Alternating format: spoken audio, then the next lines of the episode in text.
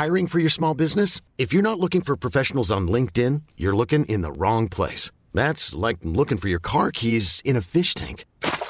LinkedIn helps you hire professionals you can't find anywhere else, even those who aren't actively searching for a new job but might be open to the perfect role. In a given month, over 70% of LinkedIn users don't even visit other leading job sites. So start looking in the right place. With LinkedIn, you can hire professionals like a professional. Post your free job on linkedin.com slash achieve today. The World Cricket Show is proudly sponsored by Newbury Cricket, quality bat makers since 1919. That was good, that one. We're sorry, the number you have dialed is not in service at this time.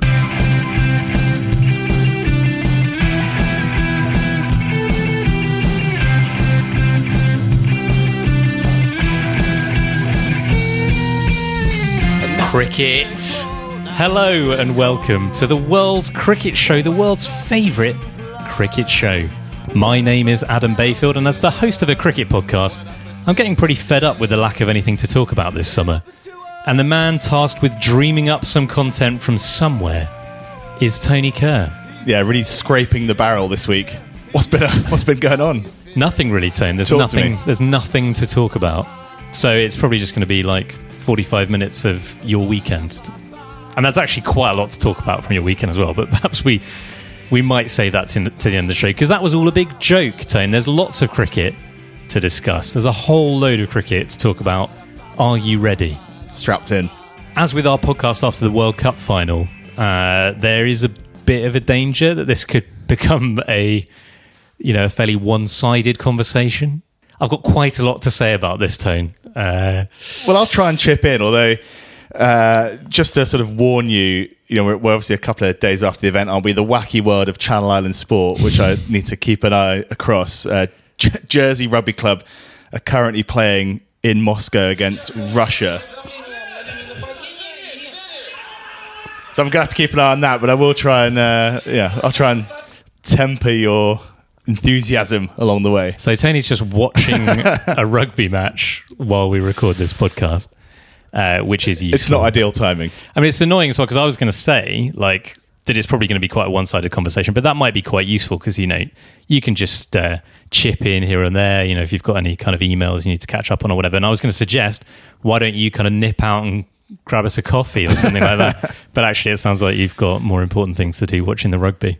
Well, I'll keep you updated. This is good, isn't it? If you're listening to a podcast, what you really want is uh, one of the hosts to be uh, watching TV Well- while he records. No, I'm, I'm listening to you. Carry on. Wait for you to fire some questions at me. it'll be over to you to kind of stop me if I'm talking too much. Ten. If I've been if I've been talking for like 15 minutes without taking a breath, like my face starts going purple, maybe step in. Got a glass of cold water ready to throw on you. Be interesting to see the possession stats at the end of this podcast, won't it? Uh, all right, well, let's get into it. I mean, what a summer of cricket we're having, Tone.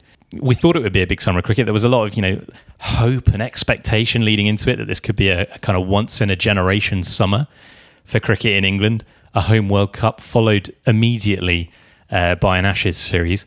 So, yeah, sky high expectations coming in, but so far at least, they've not only been met, you'd have to say they've been surpassed because after possibly the best ODI ever uh, saw England win the World Cup final, what had already been a very enjoyable Ashes series pretty much exploded uh, on Sunday with a uh, with a quite jaw dropping finish to the third Test at Headingley. Um, you look, I keep looking at you and you look, so you're frowning, you look concerned, and I, I worry that I'm sort of saying the wrong thing or that I might have, you know, lost my touch podcasting. But I think actually, have Jersey almost conceded a try. there. Is that what's cool going on.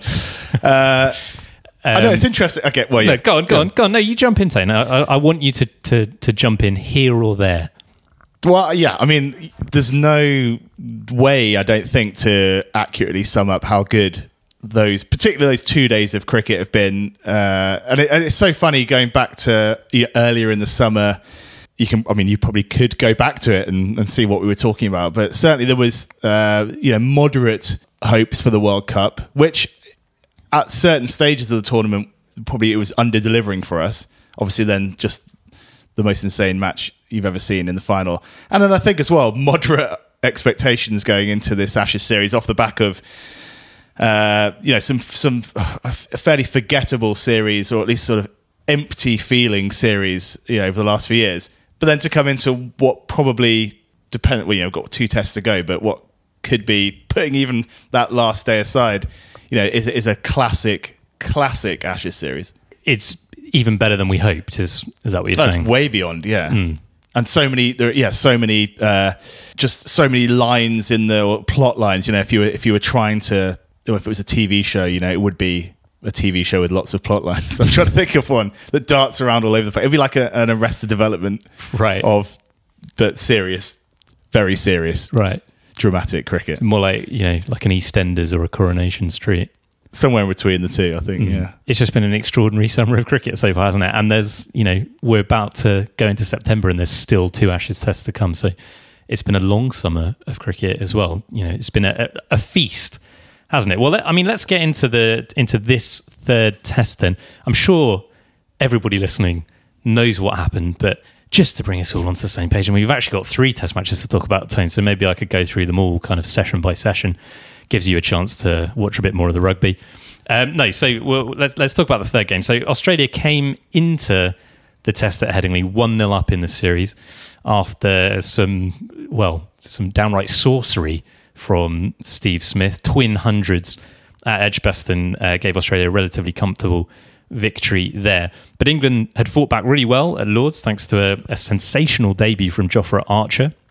World Cup hero, of course, uh, who touched 96 miles per hour and struck Steve Smith on the neck, putting him out of the rest of the game and the following game.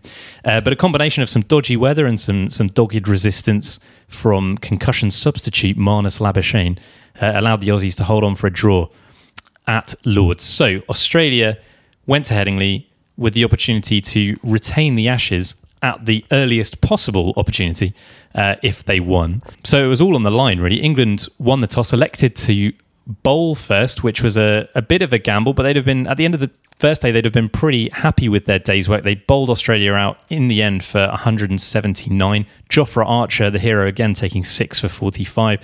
But day two, uh, at Headingley was one of the worst days in the history of English cricket. They were all out for just 67, the fourth time in the last 18 months that they've been bowled out for less than 100. Um, Josh Hazlewood took five for 30. Absolutely dismal. Obituaries being written for England's Ashes hopes for some of the England players' careers. They kept themselves just about in it with the ball in Australia's second innings, bowling Australia out for 246. Ben Stokes with three for 56. And then England chasing 359 to win produced one of the most remarkable performances in Test history. First, Joe Root and Joe Denly with some real resistance on the third evening. They both made half centuries. And then on the fourth day, Ben Stokes. It was just all about Ben Stokes. Uh, first of all, he's, he dug in. What did he score? About two runs in his first 50 balls. Uh, but then with a, a flurry of lower order wickets, he went up through the gears, smashed some sixes at the end, and put on a partnership of 73 runs with last man Jack Leach uh, to get England improbably to the target uh, and a one wicket victory. That was Tone England's highest ever successful run chase in Test cricket. It levels the scores at one all, and it was just an extraordinary day. It was absolutely breathtaking stuff. We've talked about this a little bit already, but I mean, how much more of this can we take this summer? Uh, yeah, there's just there's something so particular about the feeling you get when it looks like. It reminds me of. It reminds. I think I might have made this analogy before. Un- unlikely, probably have. unlikely that we'd say the same thing twice. But it podcast. reminds me of playing like Sonic when I was a kid, and like you get as far as you've ever got in the game or on a level or whatever, and you you know, uh, and you ne- you never thought you'd get that far. And the further you get, or the closer you get to the end, the more nervous you get, and you start to feel like it's this kind of like I don't want to move, I don't want to even like, I, yeah, I've just frozen. Uh, that and that's kind of the, you know that's the best way I could uh, describe what Ben Stokes did because you know Yeah. it was it was Poetry, Yeah, certainly so- when the ninth wicket fell, it was so far. We were so far away that you just thought, well, yeah, it, okay, it's gone now, and the, the, the hopes of uh, various stages had built up over that final day. Yeah, were looking like vanishing, and then obviously, that you know, the closer they got, and you were sort of waiting, you were thinking like, you know, when's when Stokes gonna, you know, is he gonna go for it? When's he gonna switch switch up a few gears? that came, uh, well, blow by blow, it got closer and closer. Then you, yeah, those last kind of sort of 30 runs would, was just, yeah, inescapably tense. I mean, at what point did you think it was gonna happen? Like, when did you go from this is Two to win. ex- really? You didn't think before then? Well, no, you th- you thought, but you know, the, the obviously, yeah, we'll talk about it. But you know, the run out chance, the drop, you know, the turn down, LBW appeal. Uh, you know, the, obviously, the, you know, in the closing stage, you've got three moments which could have gone the other way, and England would have lost. So I, I don't think you could truly believe until. Like, and, uh, yeah, until that last moment, uh, and it was quite funny. I was watching it on uh, someone's phone. There's about twenty men crowded around in a in a indoor library bit at the Cobo Bay Hotel in Guernsey. Because we were at the the the hotel uh, in question puts on these balcony gigs in the summer. So a band like they get tribute bands to come over, play on the balcony overlooking the beach and the sea, and loads of people turn up and watch it. They're, they're great fun days. There was a, an ACDC tribute on. So yeah, I was watching that and initially just following the score because you know thinking like there's no we're not gonna I'm not I wasn't going to watch it. You know I wasn't going to put my lunch down to, to go and watch it until things got a bit closer. But then we yeah we went in with about sixty runs needed, uh, and watched the watched the end. Yeah, In an indoor library? yeah, with back to black blazing outside. Does this guy know how to party or what? that sounds good. I was going to ask you that because I, I knew you were at that balcony gig. What you've said there is that you didn't want to put your lunch down uh, to go and watch it. May have been a bit of a liquid lunch, possibly, because I, I got the impression that you may have been uh, a little greased, as Well- uh, as Gordon McRae would say. Because just that- on my message thread with you, Yeah. The- you, the- you, you just kept using the word special. that was special. He's a special cricketer. Special I, day. think I was just gulping a lot of bit, and it's you know you, ended, you ended up going, oh, it's just like Botham in 85. I think that was a typo. yeah. so, uh, yeah, it was, Know good. my It, was, stuff, it was a mate. good day, was it? Yeah, it was fun. I mean, it, yeah, it was a good day all round, wasn't it? It, all- it all came together nicely. It was a bit weird. I watched it on my phone as well, not with 20 other people crowded around in an indoor library, but I, I was down the beach because I, I had given up when uh, Arch was out and then Broad was out. What was it? Second ball. I was like, well, that's it. So we went out and about, uh, went down the beach, took my, my young baby to the beach. Uh, and then between the house and the beach, St- Stokes suddenly came to life, and I was like, "Oh God, I've got to, you know, th- this might happen. I need to Drop watch the end baby. So yeah, well, no, the Ele- Flung the baby out. Elena went off the for a, phone. Elena went for a walk. Elena, catch! I put the cricket on. Uh, at one point, Teddy did start squeaking. I just kind of shoved his dummy in his mouth. I was like, "Just shut up for a second. I've got to, I've got to watch this." And actually, speaking of of that experience of watching it, just a quick word on the coverage. I, you know, we we give commentators, we give some of the commentators in cricket a hard time at times, but I think this summer, you know, th- this summer that has been so amazing on the cricket field has really kind of brought the best out of a lot of the commentators, and they've really raised their game. I think there's just been some absolutely spine tingling stuff. You know, the, lots of videos doing around on social media of, of of the winning moment in the TMS box. I mean, Agnew. Say what you like about Agnew, and a lot of people do, and I don't often agree with his opinions, but he, he's a brilliant broadcaster, isn't he? And and know, that's a that's an incredible moment watching that. And and on Sky as well, Nasser did a great job. And some of the kind of slow mo replays. There's one from side on of Stokes smashing it for four. He knows it's gone for four straight away, starts celebrating, and then you see the crowd slowly rising behind him. It's just it's extraordinary. And yeah, I just think the, the coverage on all mediums has been brilliant. Yeah, I agree. And it, uh, actually, you know, watching those sixes get bludgeoned, uh, there was, a, it was there were kind of brilliant sixes where the camera, and I don't know whether it's because. Yeah, it was a full house, and the the crowd are, but you know, the, the camera just slightly loses the ball a few times, and it, I, I just, it just for me added to it. That's not criticizing the camera work there, by the way, Yeah. because it's not easy. But like, yeah, even the the cameras couldn't keep up with with what was going on. Uh, but yeah, I know, I completely agree. It was uh, unforgettable, literally unforgettable. Yeah, and as I say, the whole summer, and you think back to Ian Smith in the World Cup final as well. It was sort of uh, historic commentary, really, wasn't it? The barest of all margins. Um, brilliant. It's true. When I close my eyes, all I can hear is Nasser saying Benjamin Stokes. So, uh, I mean, it's it's pretty much impossible, I think, to put into words just how good that Stokes innings was. Did I actually say? I'm not sure I even said what he ended up on. It was 135 not out from 219 balls. He was at the crease for 330 minutes and he finished with eight sixes. He ended up with a strike rate of 61.64, which, when you consider uh, his first 100 balls, he must have scored about 15 runs, does show you just how quickly he accelerated at the end. And, I, and, and that, for me, I think is why the innings was, to use your words, so special. The way he changed gear.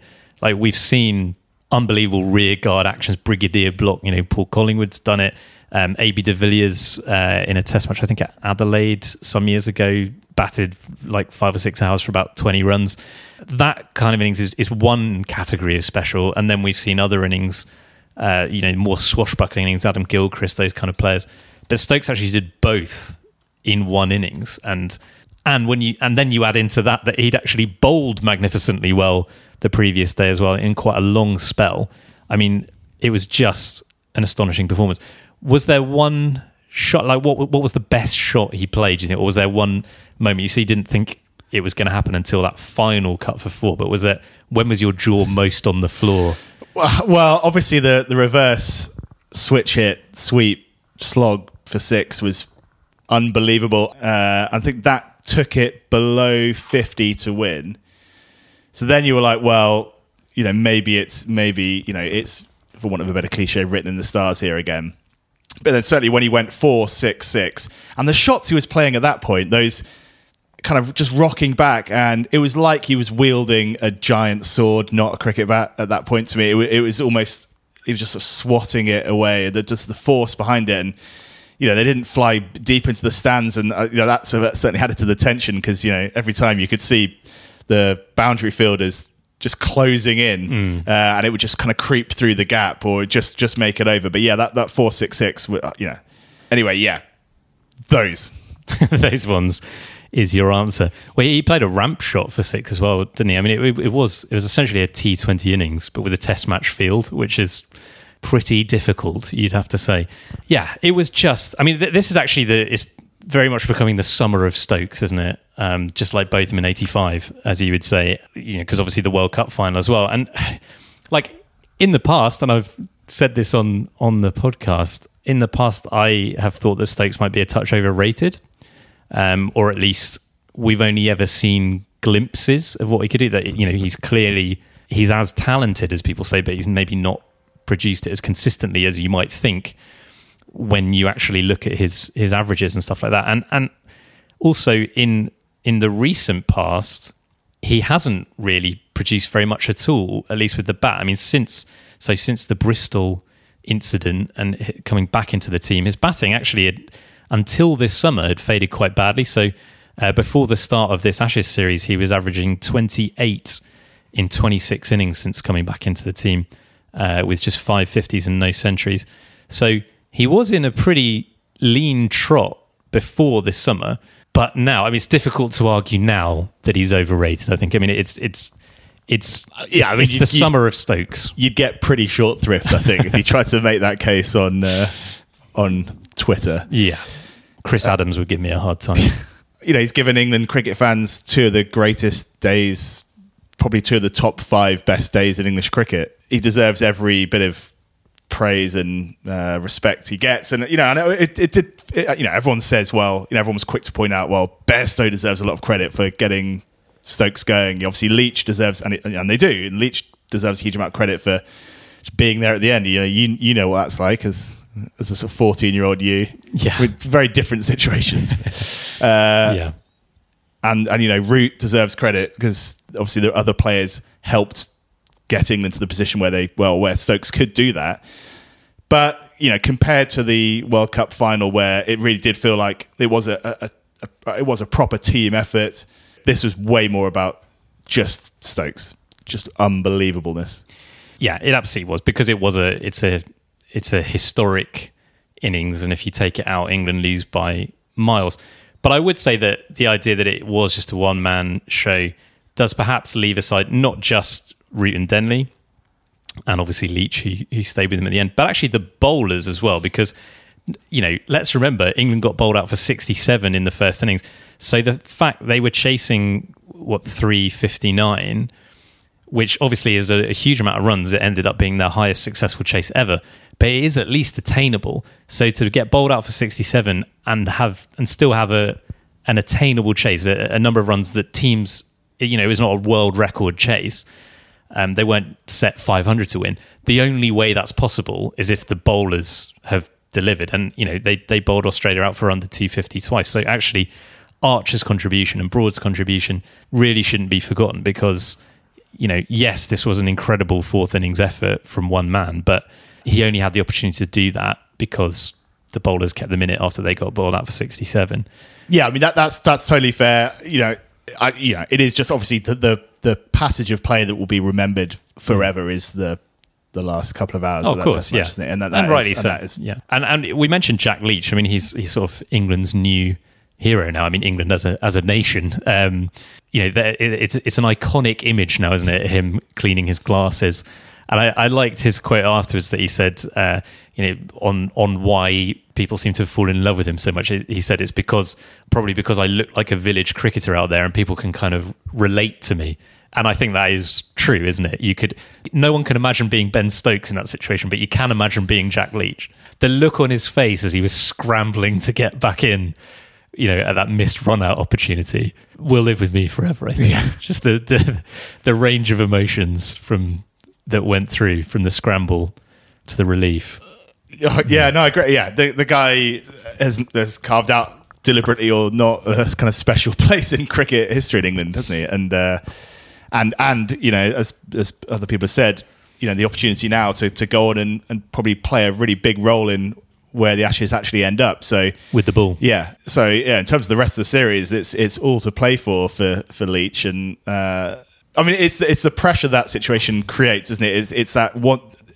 the closer you get, the less you want to lose it, and you know, obviously, no one would have criticised Leach if he got out at any stage, really, in that, Hmm. at, at that at that point of the match. But you know, had he got out with sort of sixty to win, Yeah, yeah. versus six to win, you know, that that just I, I I can't imagine what would have been going through. It's a very good point. Yeah, if if Cummins had bounced him out with fifty still needed, people would have said, "Oh well, you know, it's a good effort," but and then and then look to the batsman. But with with two to win, if Cummins had bounced him out, yeah, it would have been a very different story, wouldn't it? Just on the subject of uh, of that that that run out, that missed run out chance, and that that moment, um, and on the subject of relatability as well. I mean, how must Nathan Lyon be feeling?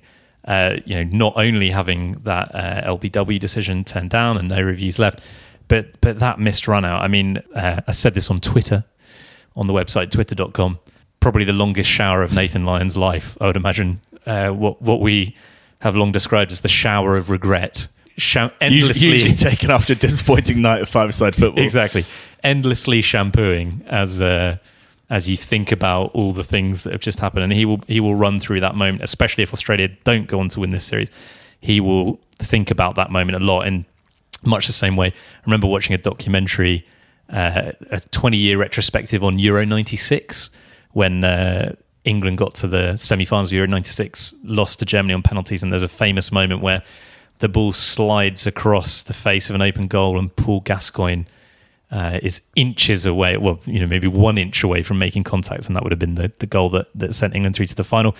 And uh, in the documentary, they ask Alan Shearer, who was obviously in the England team at that time, do you ever think about that moment? And he said, every day, at least once a day. And if Nathan Lyon doesn't, you know, if Australia don't go on to win the series, that may well be the case for Nathan Lyon as well, which, you know, in, in some ways, it's maybe hard to feel a kind of overwhelming sense of sympathy for him because, as some people, not least uh, Matt Prior, have pointed out, he's not made himself the most popular and likable member of the Australian team with some of his comments, you know, his comments in 2017 about ending players' careers and stuff like that.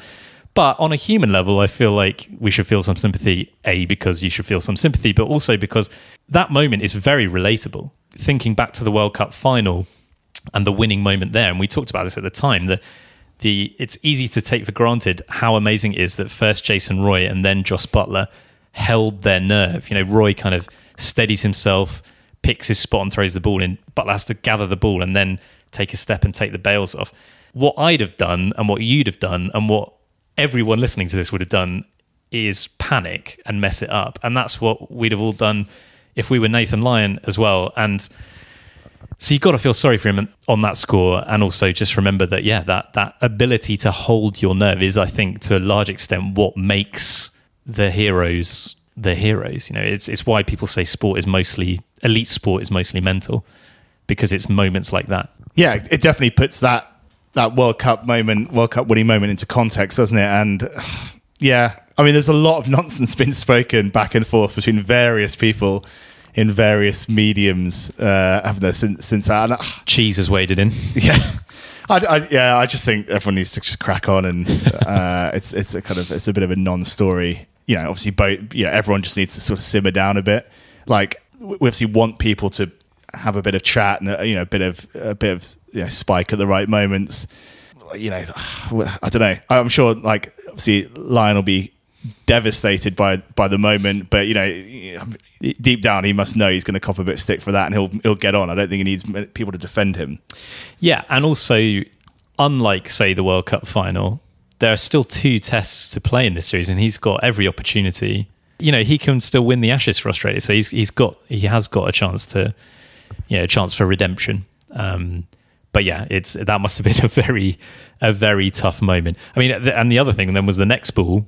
He had an LBW appeal turned down that uh, Hawkeye said would have gone on to hit the stumps. Now this has been quite controversial as well. I don't I don't know what your view is, but there is a bit of a controversy over the ball tracking question about whether, you know, because it clips the front pad on its way to hitting the back pad. And some people saying, well, no, Hawkeye's was, was kind of fooled by that because it looks like it is going to miss leg stump, but Hawkeye says it's going to hit leg stump and that it may have picked up the trajectory based on you know deviation off the front pad. But you know some some people in Australia have given Joel Wilson a very hard time for turning that decision down, but other people saying Hawkeye you know got it wrong. Uh, is this another one for you that's just a non-story and move on, or are you watching the rugby? No, I've already moved on. No, a little. I don't know. It's a, a little bit of a non-story in a way because well, I think it's just somewhere in the middle, isn't it? It's just it's not as bad a decision probably as it looked initially. You know, now that everyone's scrutinised it to the nth degree, ah, you know, it's an incredible. Again, you know, that you talk about pressure. You know, that's for the umpire. You know, they've they've had a really tough series. So for yeah. the umpire, so that, you know, again, that's a huge pressure moment, and obviously that's what they're paid the bucks to do. I don't know how big they are, but ah, yeah, it, I think think further analysis is, is is maybe vindicated the decision a bit more. It is uh, it's it's pretty hard to to tell which way is correct. I think on that one. Yeah, it's certainly it's not, not, There's no definitive answer either way. I it's think certainly not a howler, is it? Ultimately, Australia burned their review the previous over with a you know absolutely shocking review uh, when the ball pitched about a foot outside leg stump. So they do only have themselves to blame in that sense.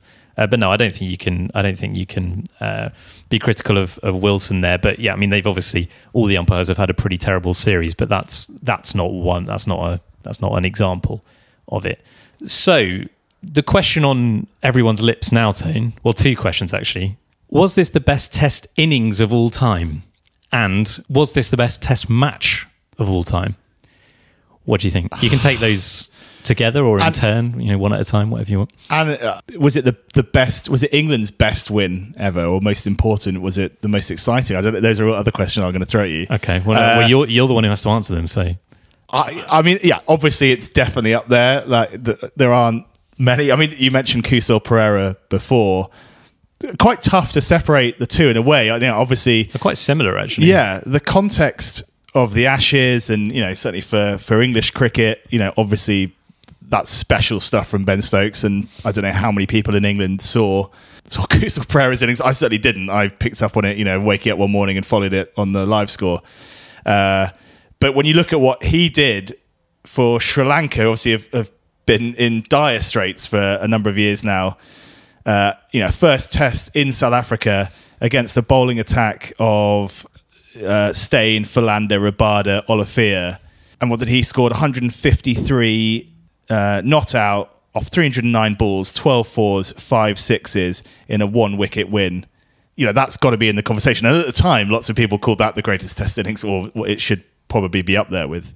And certainly, you know, it was quite similar, wasn't it? Because towards the end, he was just like flaying, mm. staying around the park. And for the for the context for Sri Lanka and actually against the, that quality of bowling attack, it's probably not too far away from what Stokes did.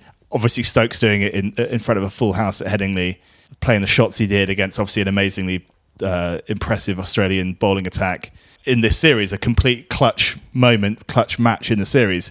Yeah, Uh, as far as England innings go, it's it's it's obviously right near the top. I don't. Yeah, it's a difficult one that actually. I've, I've slightly mixed feelings about that. Like, as in, do you put the Stokes innings above the Pereira innings just because of the platform? And I don't think we should because in, Well, in a but way, we've said that about catches though in the past that like Jason Roy in the BPL this year took what is in uh, in sort of pure uh, mechanical terms has to be one of the best catches of all time, but is in the Bangladesh Premier League. It's never for me going to be on the same level as say uh, Andrew Strauss in the 2005 Ashes. So the context does matter when and where and how and against who the the thing happens.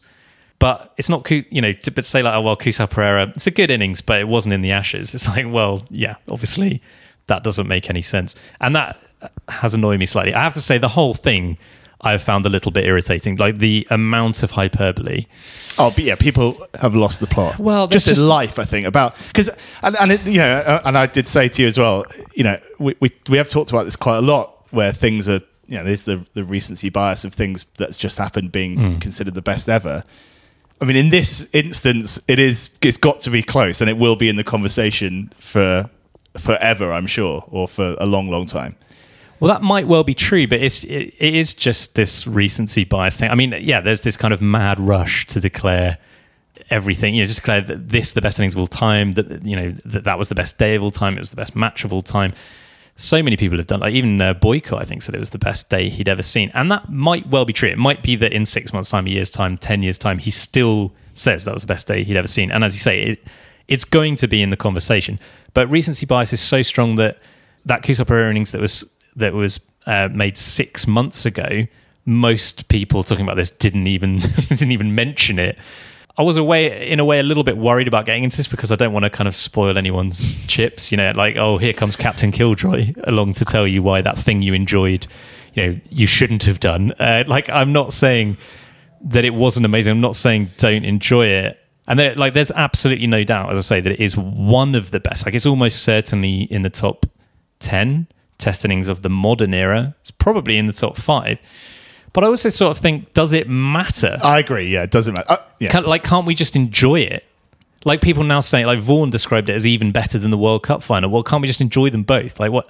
I suppose in a way, do you just you have to talk about it because you need to talk about something in the aftermath of this? But that was um, uh, for a lot of people that was the first thought, and I just think it doesn't really matter.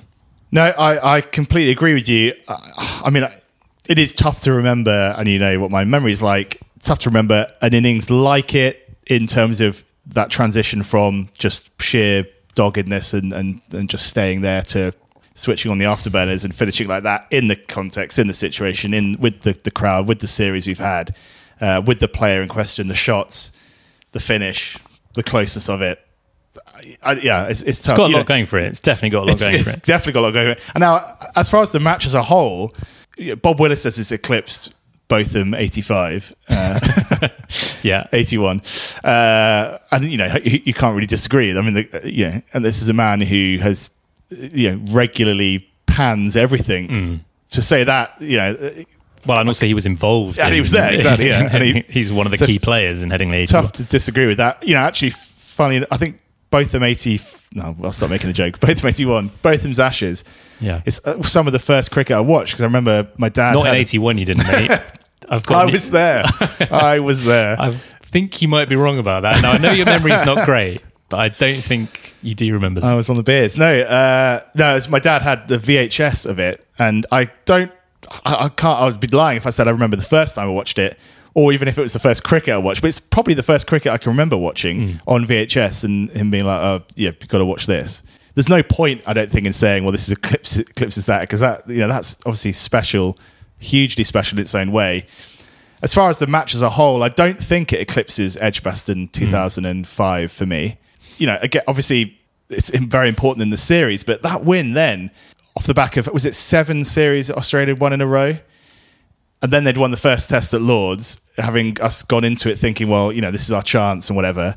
Uh, so just the magnitude of that victory arguably set up English cricket for the next like 15 years, hasn't it? So I, I, it doesn't, in terms of significance of a result against Australia, or even the, the tightness of the finish and the emotion at the end, and it was obviously a different situation. England needing that last wicket and getting it with two runs to go.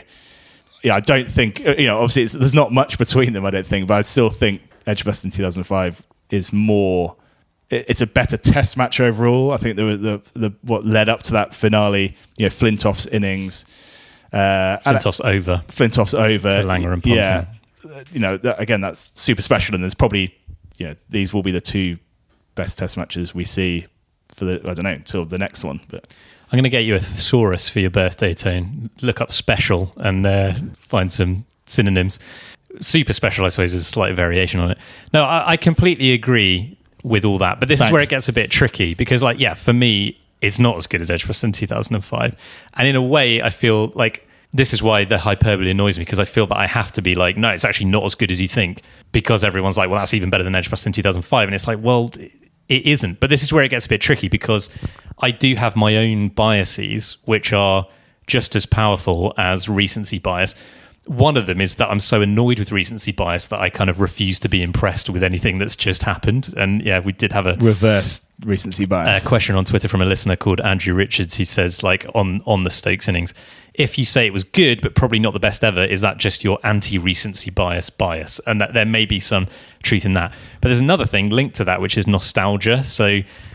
Will I always insist that, say, Brian Lara's 153 not out in 1999 was a better innings than this Stokes innings, or that 2005 was a better series than this series because I was young then and I'm nostalgic for that for those things.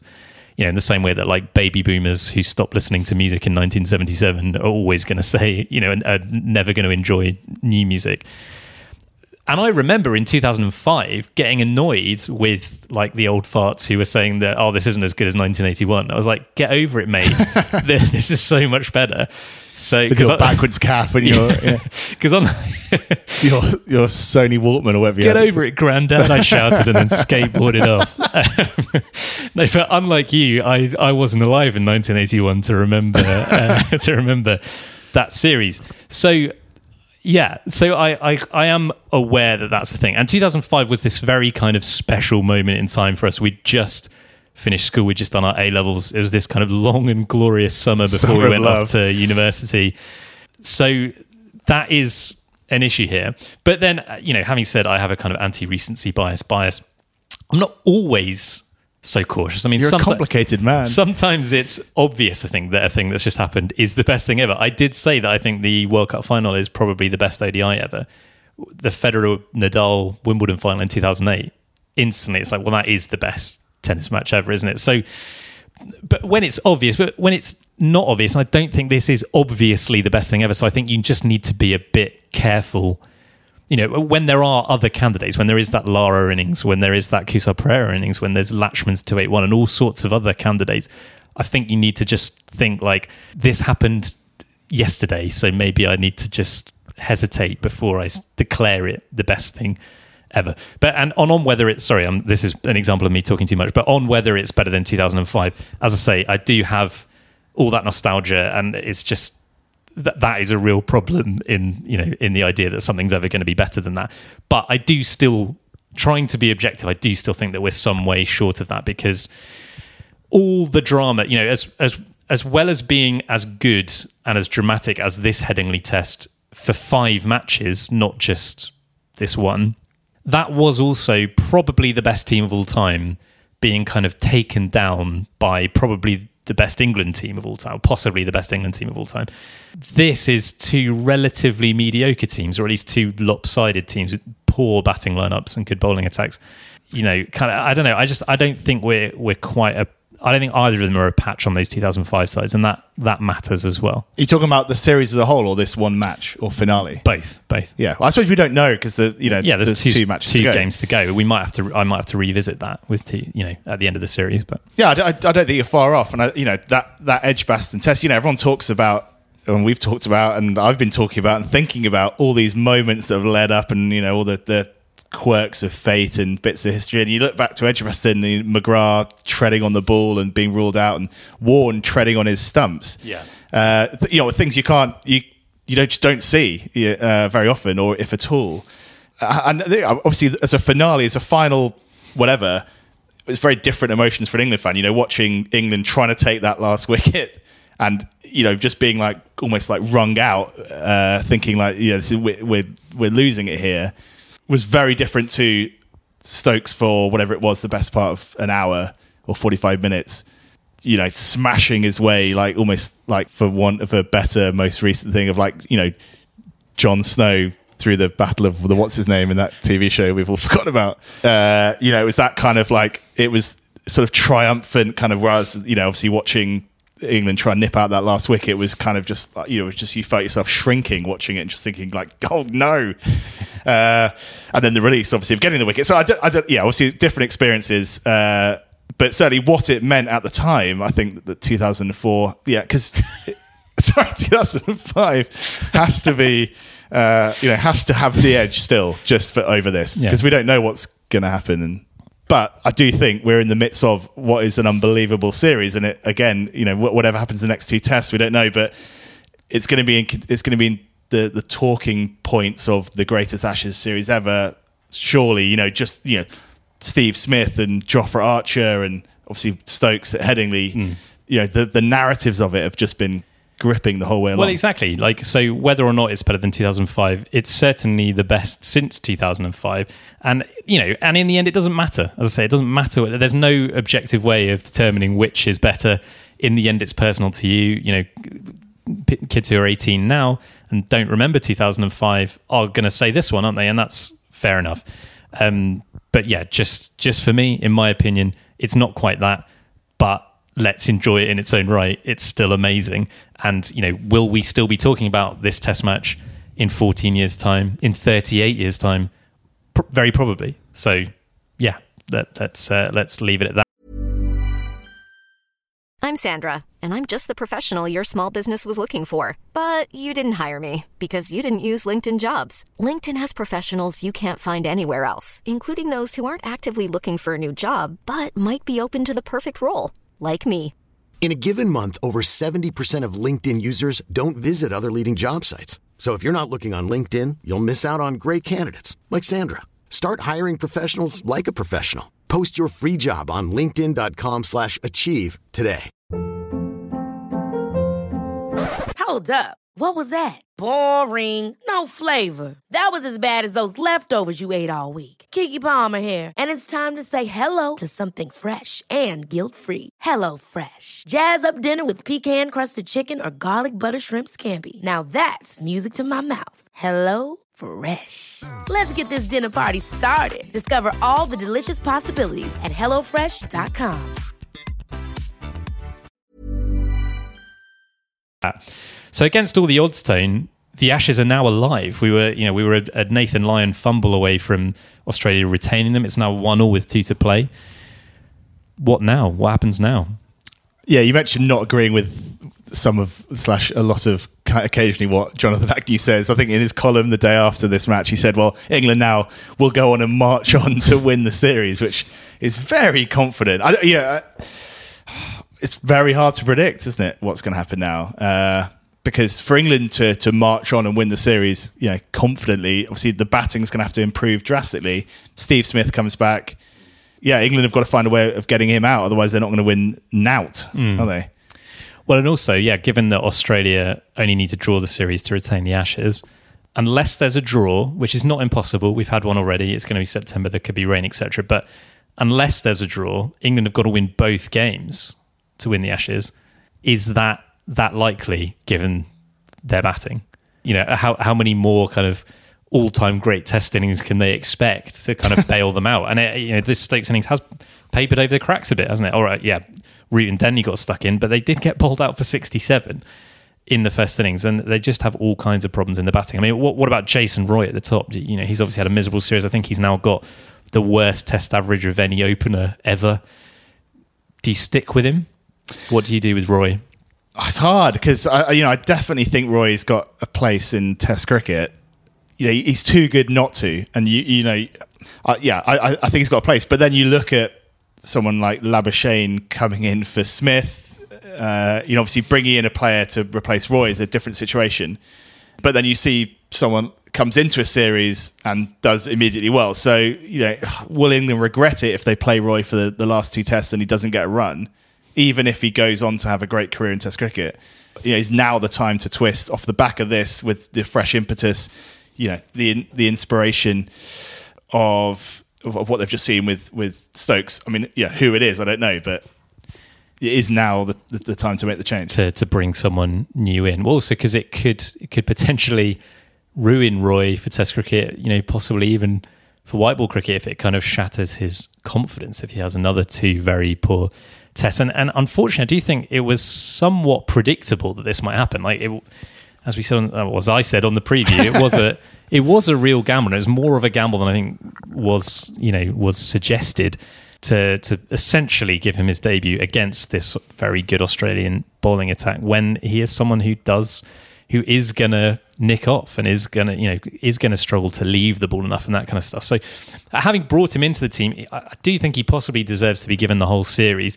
But maybe not at the top, maybe in the middle order, because even Root and Bayliss have said they think he's better suited to the middle order, which is a quite extraordinary situation to then ask him to open the batting. So he could maybe slide down to six, in which case you're looking at Jos Buttler to maybe drop out, who's having a very poor series. So, and I, I'm not really sure what Buttler's role is in this team, you know, now back at seven. Um, so that might be what I do and look at bringing in Sibley. But that's obviously a gamble as well. Um, so there's no easy solutions here, but I do think they've got to do something because this Stokes innings has kept them in it, but he's not going to be able to do that every time. And, you know, they, they just have looked nowhere near good enough the rest of the time, really, have they? Um, with the bat. Not so much with the ball. Uh, a, a, a quick word on uh, Jofra Archer. I've got a question here, Tone. How good is Jofra Archer? Oh, God, I don't know. We don't know. No one knows. I don't think Yeah, But Very. yeah, up there with very for sure.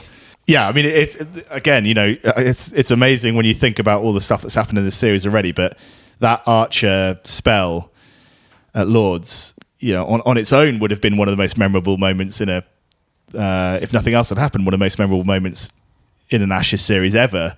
Just to have delivered that so early on is hugely exciting. And yeah, well, I mean, just as a character as well and, and as a personality, what an unbelievable asset he is uh, to the England team. And you, you talk about absorbing passage of play, but yeah, him him hitting ninety plus for whatever it was, twenty balls in a row or having yeah, and and touching ninety six was it's just stupid, isn't it? Well, he's, he's rattled the Aussies, I think. I mean, he obviously wasn't quite as quick at Headingley as he was at Lords, but he said that was very, uh, a very conscious thing that he brought his pace down because of the conditions, that he didn't need to bowl as fast.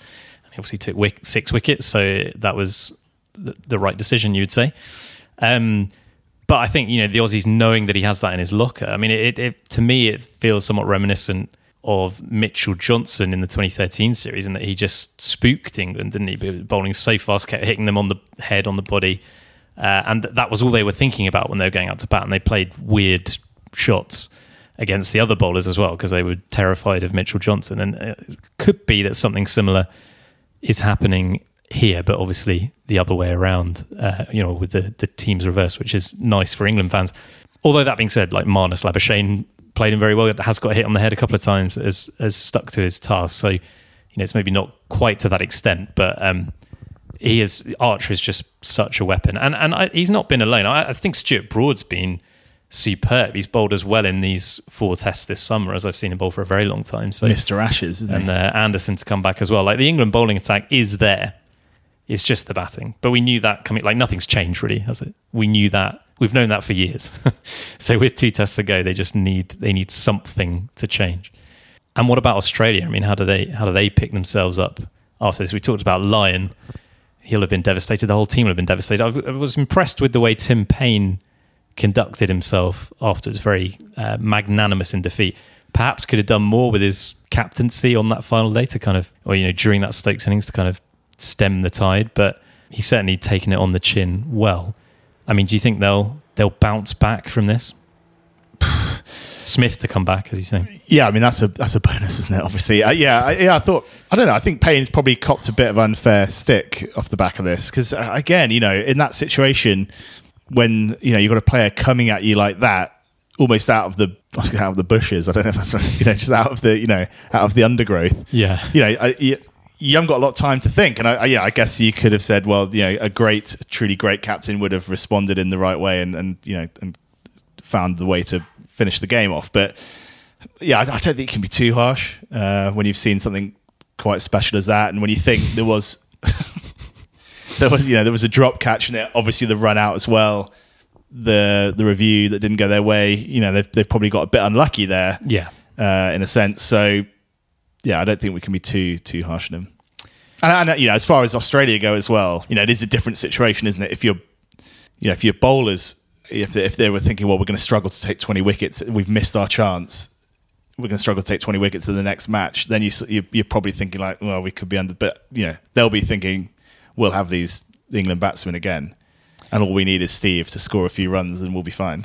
Yeah, they, they, they sort of feel that they've got the England batting lineup on toast. That second innings at Headingley was was an aberration, and that's probably true. And it, that's remarkable when you consider that, in my opinion, they've still not played their best bowling attack in this series. You know, Stark hasn't played yet.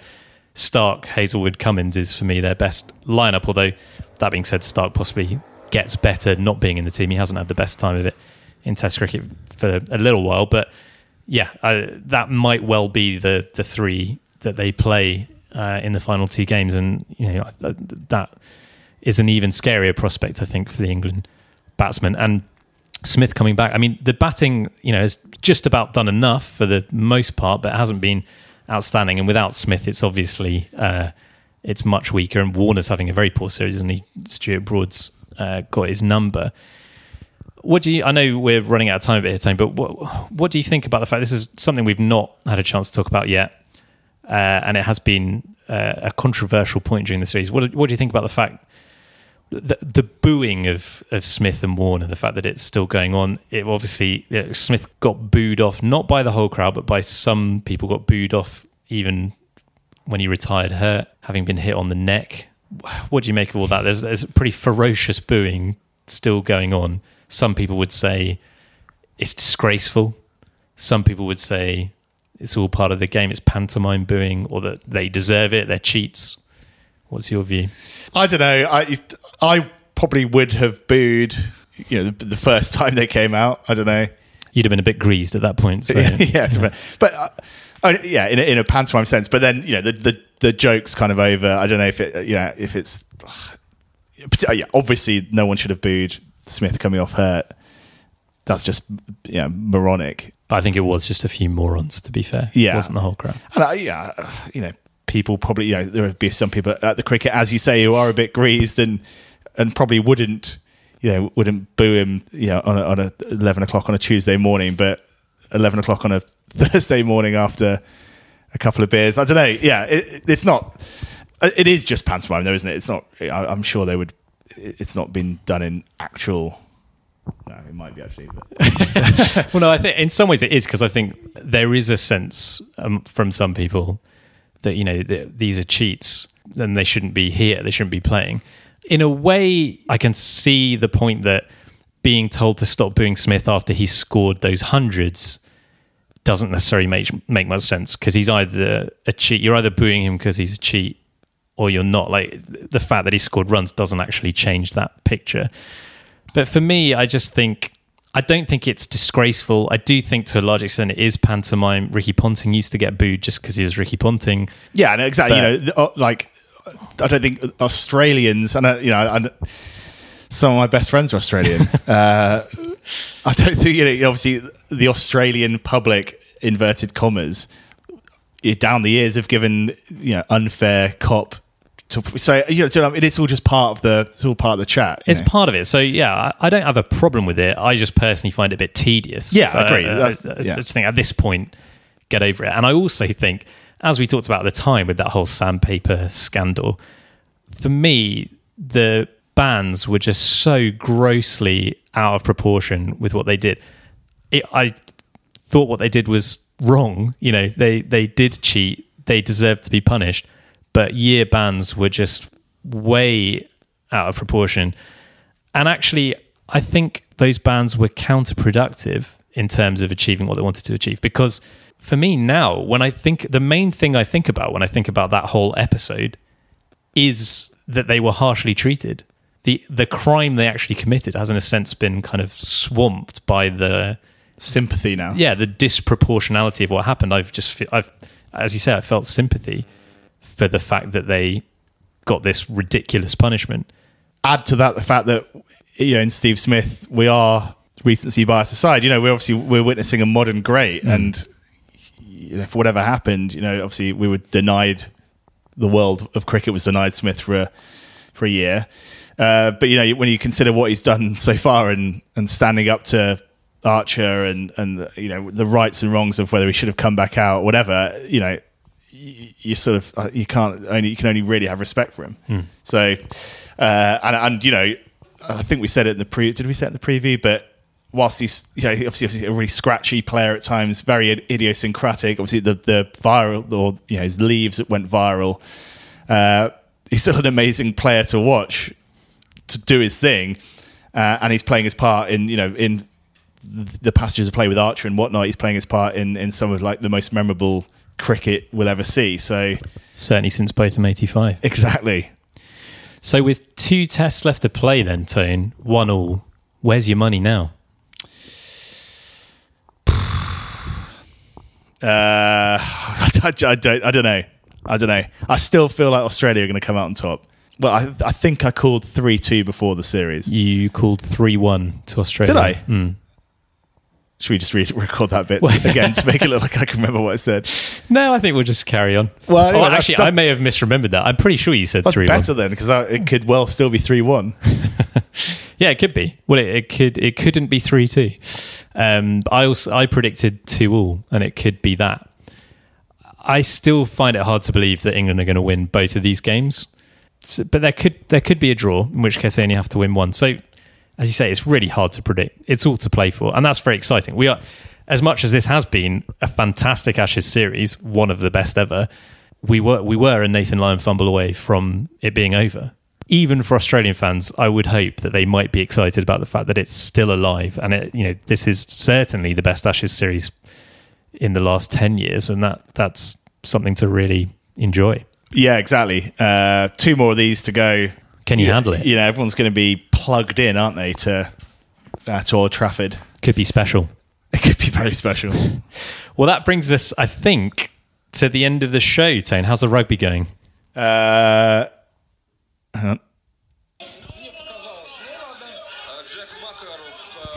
I think they're saying Jersey 35, Russia 17. I didn't know you spoke. Russian. It's a lot I don't know about you, Tane. I didn't realize you were. I didn't realize you were 48 years old uh, until we started recording this today. Um, but yeah, that's that's pretty much it. I think so. Except to say that uh, the Ashes isn't the only Test cricket happening around the world at the moment. There's a couple of other series going on. New Zealand have just beaten Sri Lanka in Colombo to earn a series draw there, and India have comprehensively won the first Test against the West Indies in Antigua to go 1 0 up in that series with one to play. After the way West Indies played against England six months ago, Tone, I thought that this India series could be a real cracker, but uh, yeah, in, in this game they didn't really turn up. Still one to play, but um, Bumrah did for them. Uh, now, of course, those series mark the start of the Test Championship. We haven't really spoken that much about the Test Championship, uh, but it's it's underway now. The very complicated points table is gradually being filled in.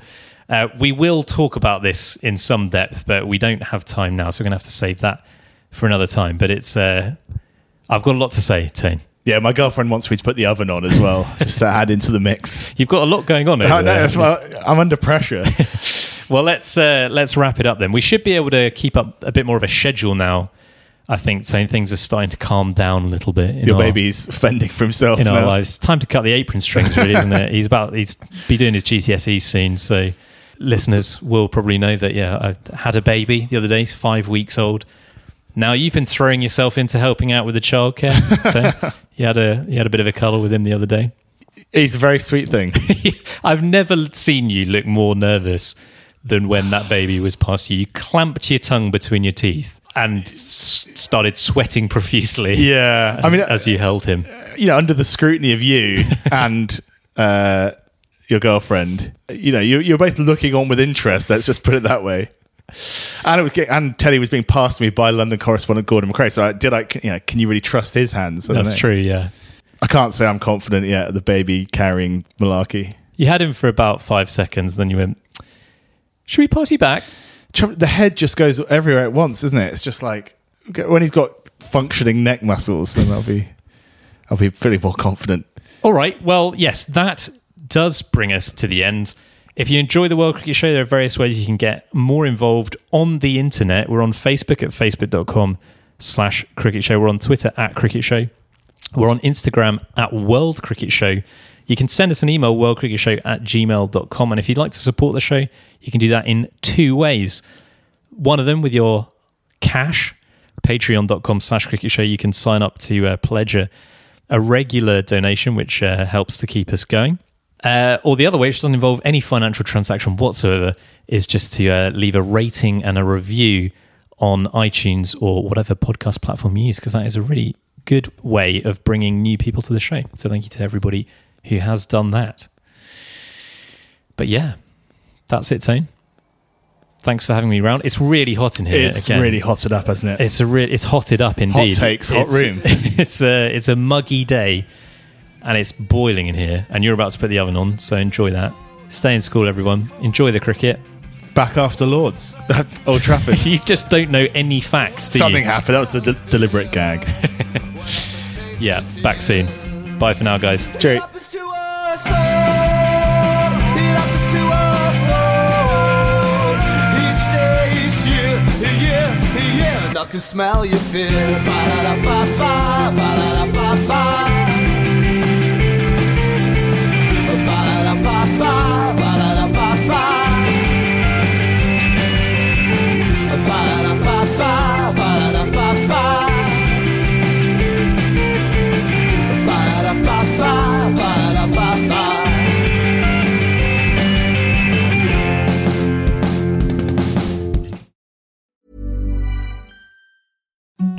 Imagine the softest sheets you've ever felt. Now imagine them getting even softer over time. That's what you'll feel with Boll and Branch's organic cotton sheets. In a recent customer survey, 96% replied that Boll and Branch sheets get softer with every wash. Start getting your best night's sleep in these sheets that get softer and softer for years to come. Try their sheets with a 30-night guarantee. Plus, get 15% off your first order at bollandbranch.com. Code BUTTERY. Exclusions apply. See site for details.